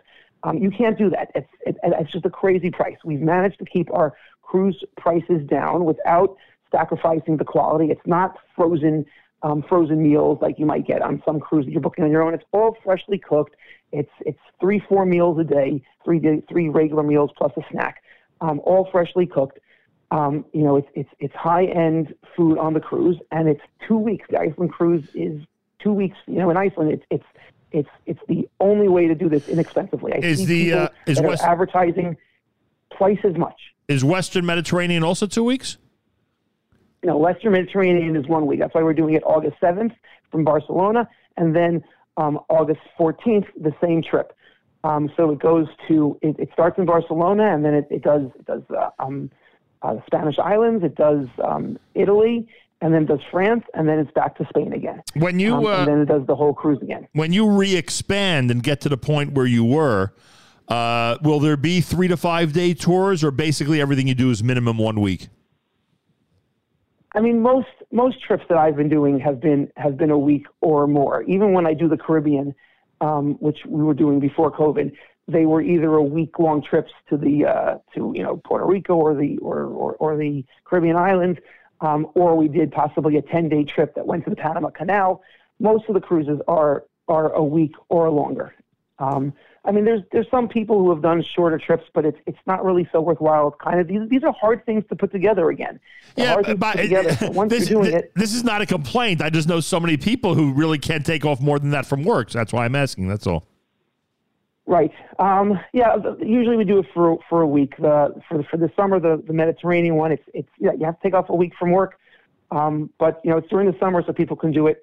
It's uh, it's not so much of a difference. When you're doing a three day trip, you're going to have to do it during the middle of the week anyhow, Right. because you're not going to go on a cruise that's going to be just on Shabbos. You can't go off the ship on Shabbos. Right. So you're you're killing your you're killing your midweek anyhow, one way or the other. So hopefully people could to manage the one week cruises. No, I got it. I was just curious if other stuff was available, but 100%. The one week is amazing, and the two weeks, boy, with Iceland, I think you're right. No better way in a kosher fashion for sure. No better and, and more inexpensive way to do Iceland for two whole weeks than at that price and with your cruise. I'm assuming the same website for people uh, looking for the cruises as uh, the Hudson Valley. Uh, it has the Hudson Valley. It has uh, has has like well, had information on Pesach program. It has my Shavuos program, and it'll lead you to the uh, it'll lead you to the cruises. If not, they could email me at the email address of, of destination six thirteen at yahoo.com, and I email people you know right back. Yossi Zablocki. Uh, he's doing it all, to say the least. Destinations 613 at yahoo.com. Destinations613.com is the website. And remember, the one you have to deal with immediately is Shavuos, because next week, Thursday afternoon, it all begins, and you can't stay through Memorial Day uh, to take advantage of being in the Catskills and heading up with friends and family for a terrific Shavuos program with all the amenities, of course, and if, uh, and the, the full you know all night Shavuos program. For those of you who love chazanas, he's put together a couple of great chazanim to lead davening. Plus, his Sephardic minyan, which has been uh, uh, a great addition to what Yossi's doing because uh, it expands the capability of uh, reaching out and bringing in uh, more members of our community to be all together up in a beautiful Shavuos location. Check out the website and enjoy. Yossi, good luck with all of it. Happy Yom Yerushalayim, happy Shavuos, and good luck with the cruises. And great speaking to you this morning. Thank you, Nachum, so much for having me. It's been really great pleasure talking to you again. I appreciate that. It's always great reconnecting with you, and let's be in touch. I think the first time Yossi and I met was somewhere in the mid 2000s for Pesach at Kutsher's. I believe that that was the first time. And since then, we've had a, a wonderful relationship. I didn't mention it during the conversation, but I will mention it to those looking for a great uh, Ufruf or Shabbos Shavuot spot. We used Yossi's hotel and his program and his amazing staff. He wasn't even there. Um, not a criticism. He was in Israel, where he lives. Uh, but um, it was a flawless weekend for us for the Simcha. So consider that as well as you wonder where you can do a um, a weekend for your family at a reasonable price. More coming up. It is uh, Thursday here at JM in the AM.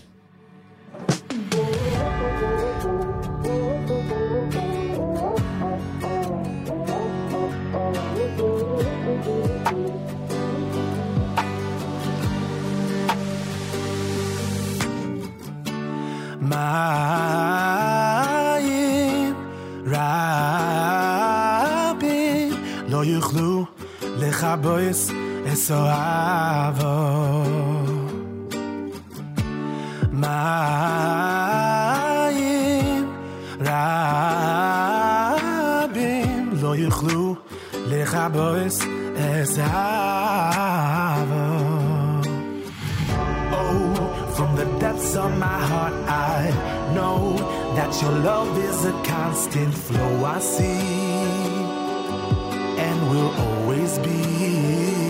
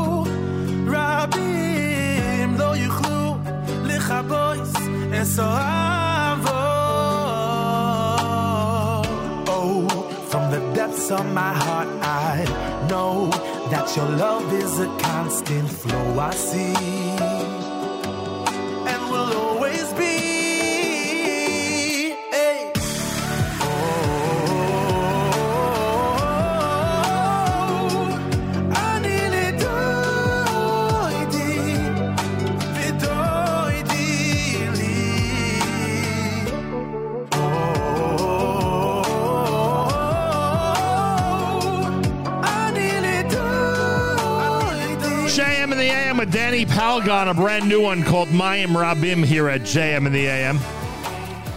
Day 42 in the counting of the Omer. If you forgot to count last night, make sure to do so sometime today. Mazal Tov to those who've completed Maseches Sota and Daf Yomi. Hatzlacha Rabbah to those who are beginning Maseches Gittin in the one page per day Talmud study.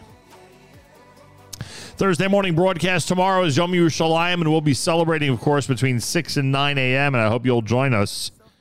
Uh, if you're not in Jerusalem tomorrow, at the minimum, if you're in the diaspora, join us for the big celebration here at JM in the AM. We'll uh, certainly create an atmosphere that will be one of great celebration of the uh, reunification of Jerusalem.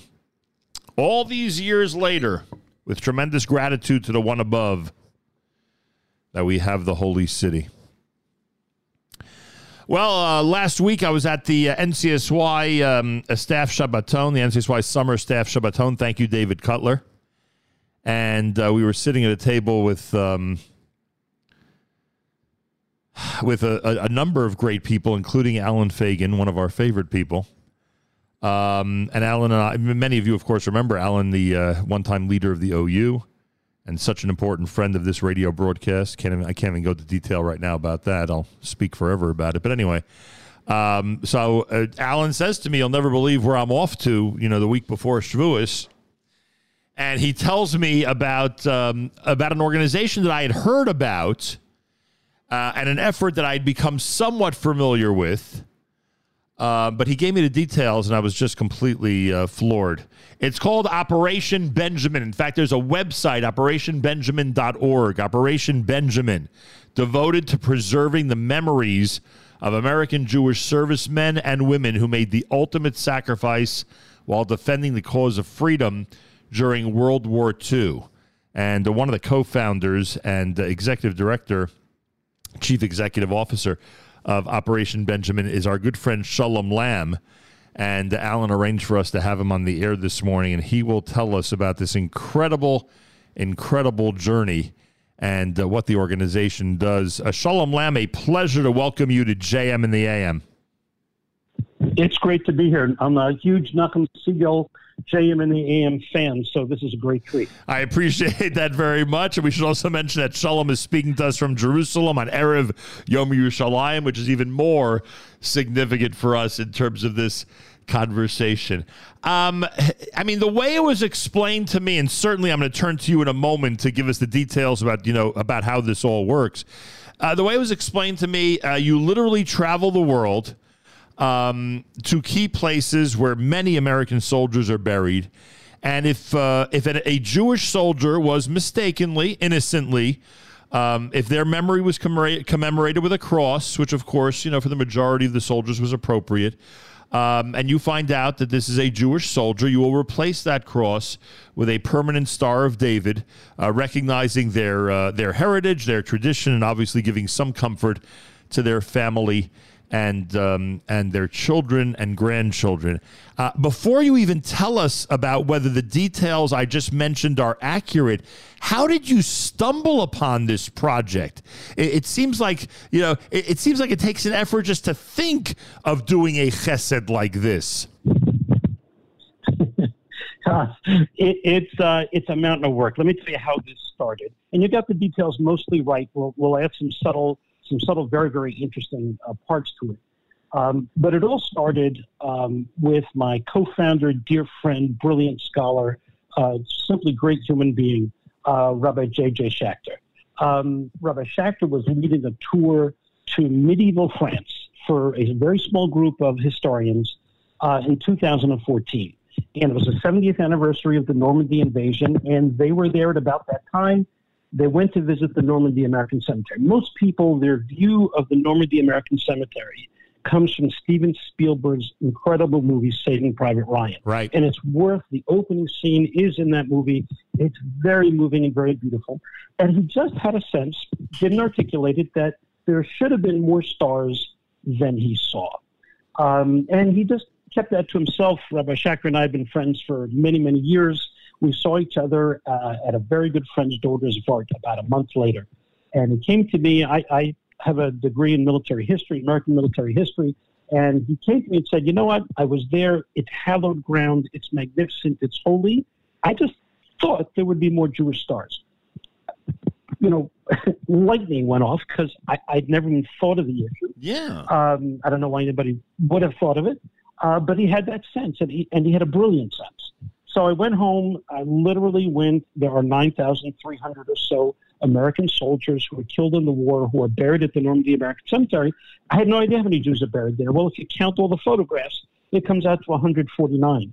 I, as a historian, I knew there should have been somewhere around 240. Where did all the Jews go? And this started us on this incredible journey, one in, that began as just curiosity. Um, and then we slowly figured out that if you take all the America's foreign cemeteries, all the cemeteries uh, that are American military cemeteries around the world, there are something like 500 American Jewish boys who were mistakenly buried under Latin crosses.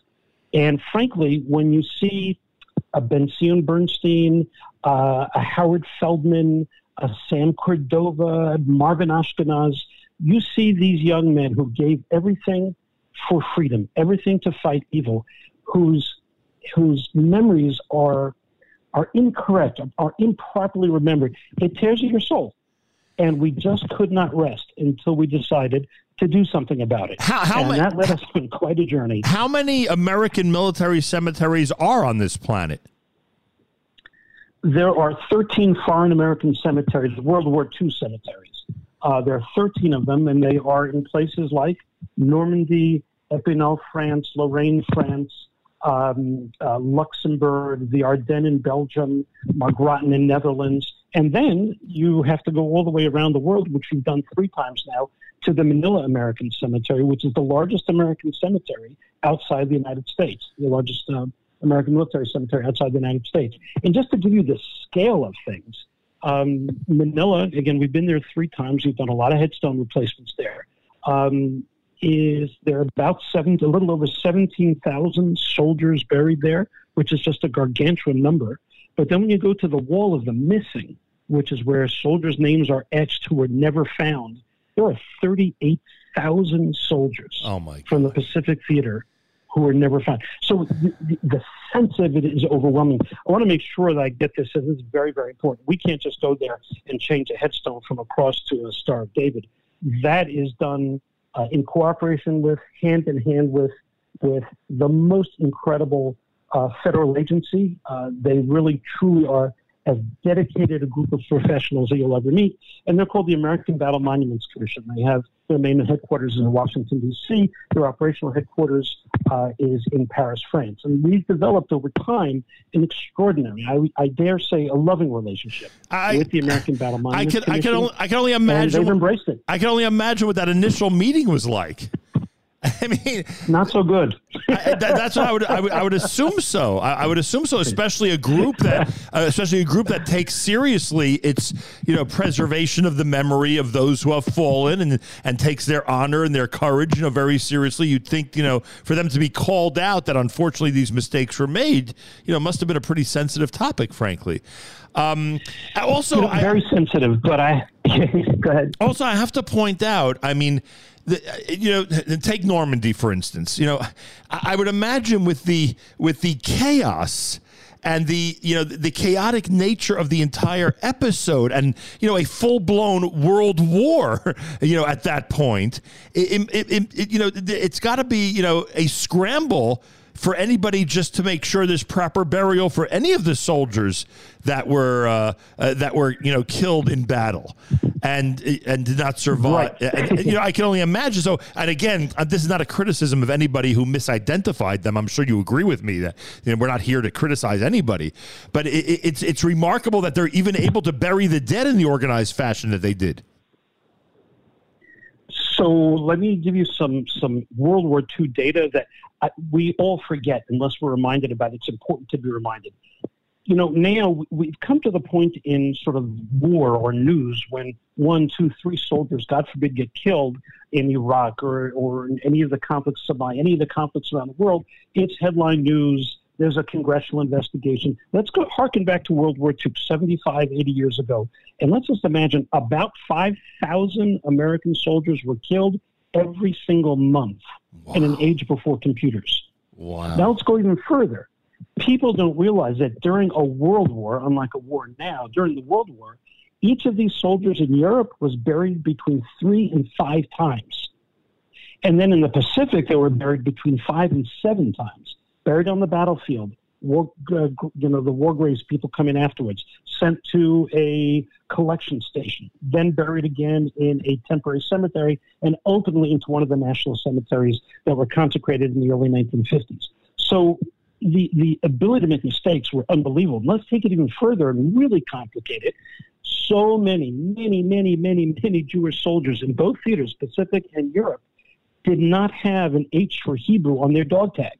They either put P for Protestant or C for Catholic on the theory, correct as it turns out, that if they were captured, they didn't want to be identified as Jews. Imagine you're a, a kid, you're a young man, you're 18, 19 years old, you're about to go into battle in St. Lo or in the Battle of the Bulge or any of those things, and you say, I don't want to be known as Jewish. So if you had an H, very often you took your crowbar knife and you banged that H out because you didn't want to be identified. Turns out historically that was a very, very serious concern. Um, Jewish GIs were separated from their American comrades. Many, many were sent to the Berga concentration camp, which was a subcamp of Buchenwald, where, where by the way, um, you know, Rabbi Schachter's father, uh, Chaplain Herschel Schachter, was one of the liberators of Buchenwald. So really, really super sensitive.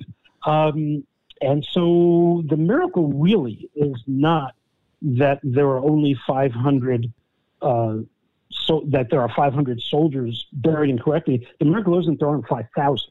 Right, Uh, exactly. America I- did an amazing job Right. to get this right. And, and, and, and now that you described the whole dog tag, uh, you know, uh, machination, it, it, it's even more remarkable that uh, that that a Hebrew, a Jew, would be buried as a Jew. And you mentioned Rabbi Schachter and his father, one of the most well known, certainly among the Orthodox Jewish community, probably the, the most well known chaplain in World War II. Um, and the distinction he had, as you said, to be at the liberation of Buchenwald. I, I, would have to imagine that the average chaplain, Jew or Gentile, had a major role in this whole, uh, you know, in this whole system of trying to bury the dead. Am I right about that? Oh, yeah, a major role. Um, there were there were numerous people involved, Jewish and non-Jewish. And while we're talking about Orthodox chaplains, and yes, uh, Rabbi Schachter was, of course, one of the major, incredible uh, Rabbi J.J. Schachter's father. Right. Uh, people uh, of the war. I do want to mention another chaplain, the only Orthodox chaplain killed in the war, a Yeshiva University graduate, uh, First Lieutenant Louis Werfel, um, who is actually buried in Israel at Kibbutz Tirat Tzvi. Um, and we, uh, Rabbi Schachter and I, recently recently went to visit uh, that kever. It was not in the condition we wanted, and we worked with his family to uh, redo it.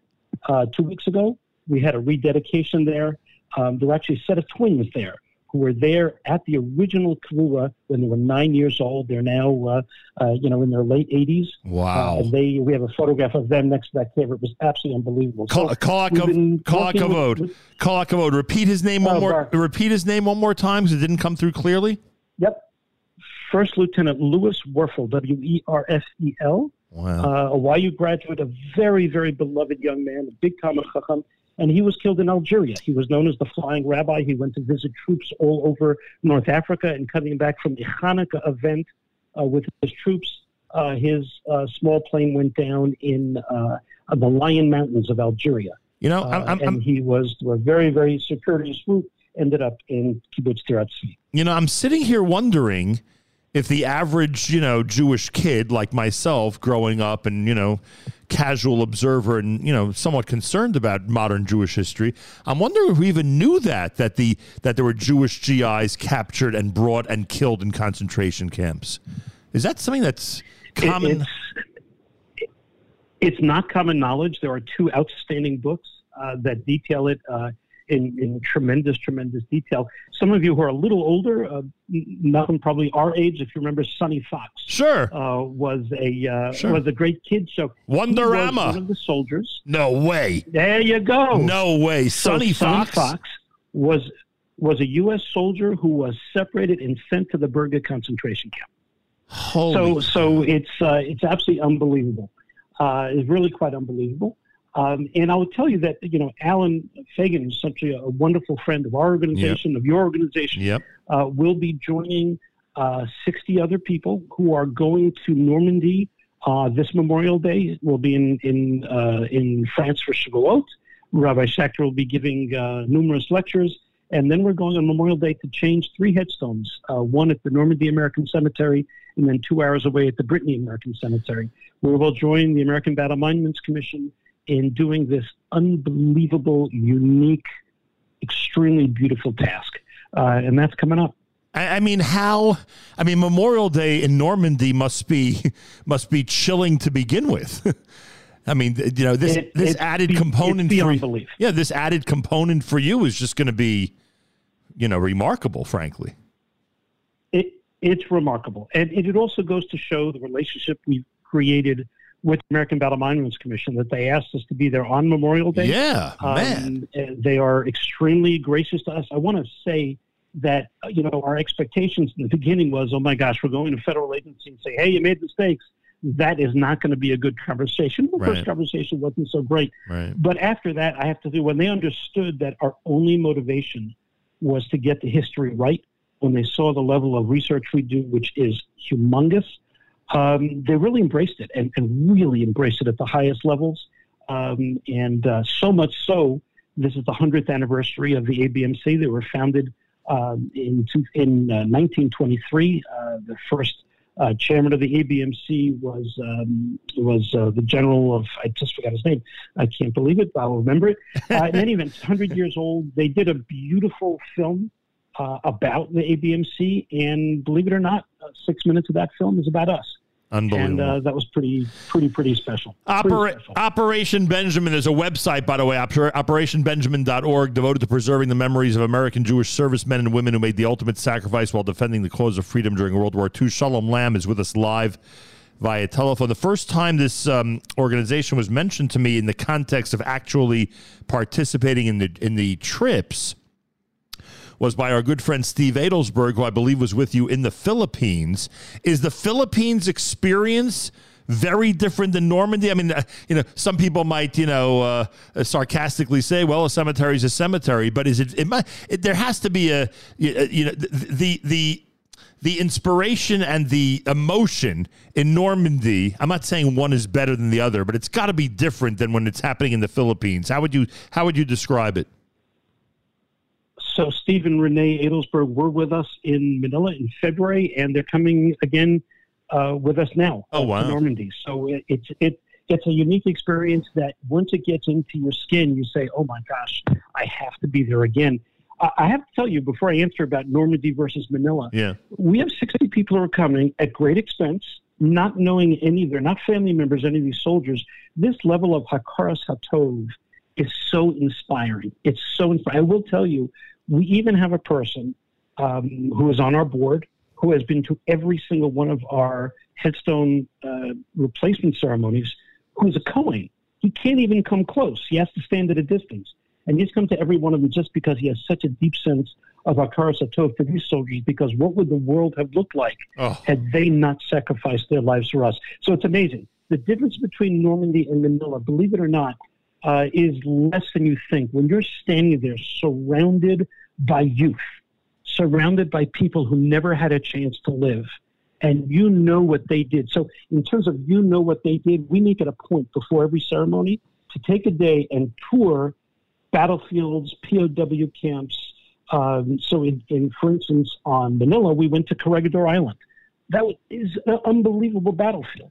Uh, this time, before we go to Normandy, we're going to Omaha Beach. We're going to Pointe du Hoc. Oh my We're to all the places where the actual the actual sacrifices happened. That that So pl- when that pl- that plenty that plenty of Jewish youth, by the way, ran to when the when when they heard the opportunity. Absolutely. Yeah, when they heard the opportunity to go and defend 100%. freedom at the age of 18, 19, 20. Some even not eligible to too young to be eligible to go, and they lied in order to make sure they were there. I mean, the whole thing is Let just me tell you. Nachum, it's a very it's a very important thing for us to know as Jews that our history is replete with sacrifice, replete with oppression. But given the chance to fight, given democracy, given Israel, we not only fight, we fight strongly, well, with vigor. There's a lot of heroes. This is the story of Jewish heroes, not Jewish victims. I'll tell you, it's uh, not to get too political, but um, you know, it, what, what, people wonder about the future of our country, meaning this country here, the United States, not the one you're in right now. that that future to me, lo- that future to me looks bright no matter what. but, but on, this, on this era of Yom Yerushalayim, but people wonder about the future of the United States and you know the efforts that need to be made to sort of normalize things that have gone a little bit topsy turvy in this country. It, I'll tell you, it, it, when you think of the sacrifice that Jews and non-Jews alike made at a very young age. Uh, to preserve freedom, normalcy, the ability to live in, in peace and luxury. Um, I, I, I would think if more and more people kept that in mind, uh, you know, on an average day, we would probably have a little bit better perspective when it came to certain things. Again, without getting political, I think the fact that we've lost the common story that binds all Americans together is a source of real danger. And learning history, learning uh, the facts of history, seeing it up close, feeling it, these are very, very, very important things. And um, anybody who's been there, it's amazing. If you'd like to see what this looks like, Yeah. on our website, there's a section called Our Heroes. And if you click on any of those soldiers, we have a six to 12 minute um, highlights video of what that service looked like. Some of them are very, very moving. Shalom, watching a Cohen having to keep his distance, that's got to be uh, that that's got to send shivers through you when you think of that and when you see it with your own eyes. And certainly when the cross comes out and the Star of David goes in, again, nothing, against our Christian, uh, you know, uh, friends, but you get my point. Uh, that also must, you know, uh, give you goosebumps. G- give me one other moment. Give me something either during the tours or being on the cemetery where you just were completely taken by the moment. So there, there are many of them. Um, I will tell you uh, this. I'll tell you a moment. Um, we had a. Uh, I got to think of which one. There's so many moments. I'll tell you one. I could tell you a thousand, but let me tell you one.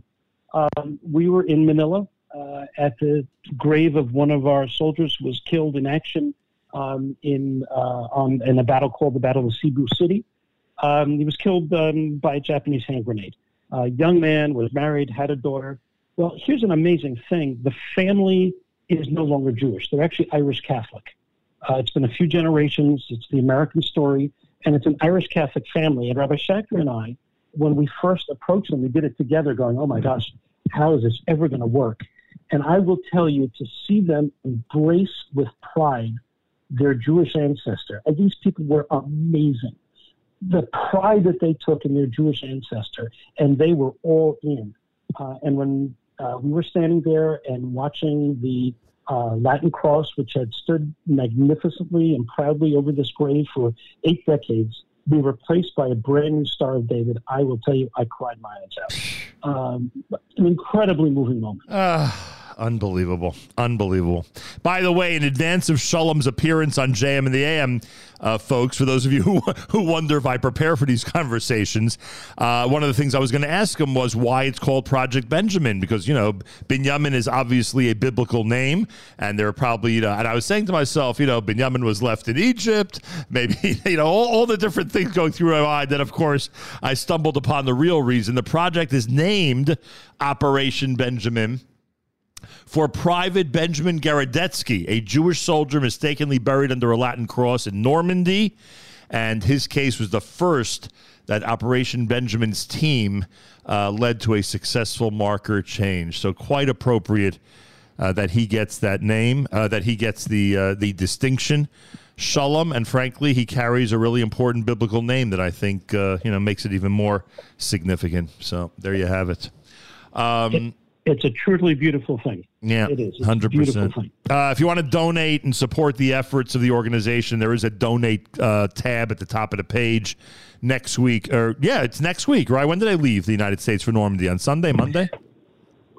We are leaving uh, for France on uh, Tuesday. Tuesday. Uh, some of us are leaving Wednesday morning early if you're coming from Israel. Uh, we arrive Wednesday night. Uh, we have Shavuos in Rouen, France, in a medieval city. Um, great shout out to Rabbi, Rabbi Lebecki of the Chabad there, who's been a spectacular supporter. I would imagine. And then we make our way to um, to Omaha Beach, Pointe du Hoc, a few other interesting places. And then on Monday we do our headstone replacement ceremonies. That would be oh, it's on Memorial Day itself, right? It's on Memorial Day itself, as you pointed out. On Memorial, Memorial Day itself. Yep, Memorial Day itself. OperationBenjamin.org, everybody. OperationBenjamin.org. If you want to get involved or just learn more, it is unbelievable. And those of you out there, especially in my generation, which is sort of like the bridge generation between the heroes of World War II and the uh, kids of today, we really have an obligation to, as Shalom said earlier, to really transmit this message uh, of sacrifice um, and of strength that Jew and non-Jew alike, um, you know, fought with against the enemy and gave us this opportunity to live in uh, peace and freedom and luxury, uh, whether it's in the United States or many other places on this planet, frankly. And that's something we really, really have to keep in mind. More about this on the website, operationbenjamin.org. And I'm going to recommend, I don't even know if Shalom and his staff do this, but uh, I would recommend to principals, faculty members, uh, college groups, um, you know, p- people uh, associated with this organization should really uh, be invited to uh, come to your campus, to your facilities, to your organization, and spread the word. It's so, so important. Shalom Lamm, I, I'm I'm so thrilled that this is how we reunited with this cause, and I'm so glad that you joined us this morning here at JM in the AM. Thank you, Nachum. You're as special as they come. I appreciate it. And uh, the, the one thing I want to extend to you is an invitation to come on our next mission. I appreciate that very much. I really do. I, I can't even I can't even imagine how incredible it is and how life changing it is. Frankly, uh, stay well, my friend, and happy, happy Yom Yerushalayim to you. Thank you. Thank you. Be well, all. Thanks so much. Bye bye. Shalom Lamm from Israel today. All of our guests today were in Jerusalem. How amazing is that? Um, and um, again, operationbenjamin.org. What an incredible effort. More coming up. It's Thursday. It's JM in the AM.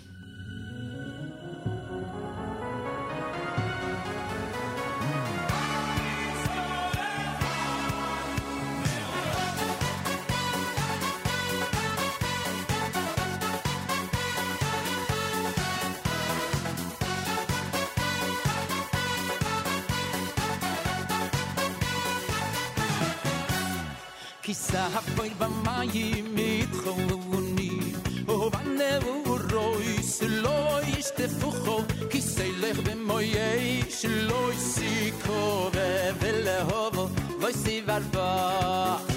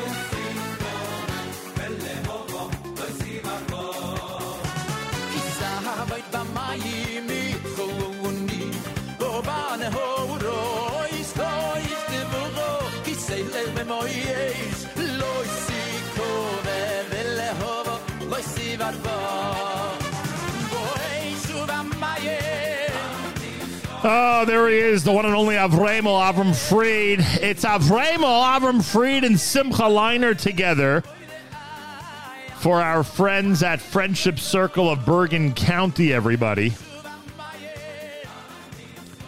Happening on the 28th of May. That's Sunday night after Shavuos. Sunday night of Memorial Day weekend at Bergen PAC in Englewood, New Jersey. Information fcconcert.com. FC for Friendship Circle. fcconcert.com. Check it out. And our brothers and sisters in Israel. We are with you. It's your favorite America's one and only Jewish Moments in the Morning radio program. The listeners sponsored digital radio around the world, the web at NachumSegal.com, Nachum Segal Network, and of course on the beloved NSN app. Wraps up an amazing Thursday. My thanks to Fleur Hassan-Nahoum, the uh, Deputy Mayor of Jerusalem. My thanks to Shalom Lamm, Operation Benjamin. My thanks to Yossi Zablocki as he gets ready for his big Shavuos program up in the Catskills. My thanks to all of you for tuning in. Plenty coming up between uh, all of our great Thursday programming and, of course, the Kedem presentation of the Erev Shabbos Show with Mark Zomick tonight beginning at 7 p.m. Eastern Time right here on the Nachum Segal Network. Have a fabulous Thursday. Tomorrow it's Yom Yerushalayim. Till then, Nachum Segal reminding you, remember the past, live the present, and trust the future.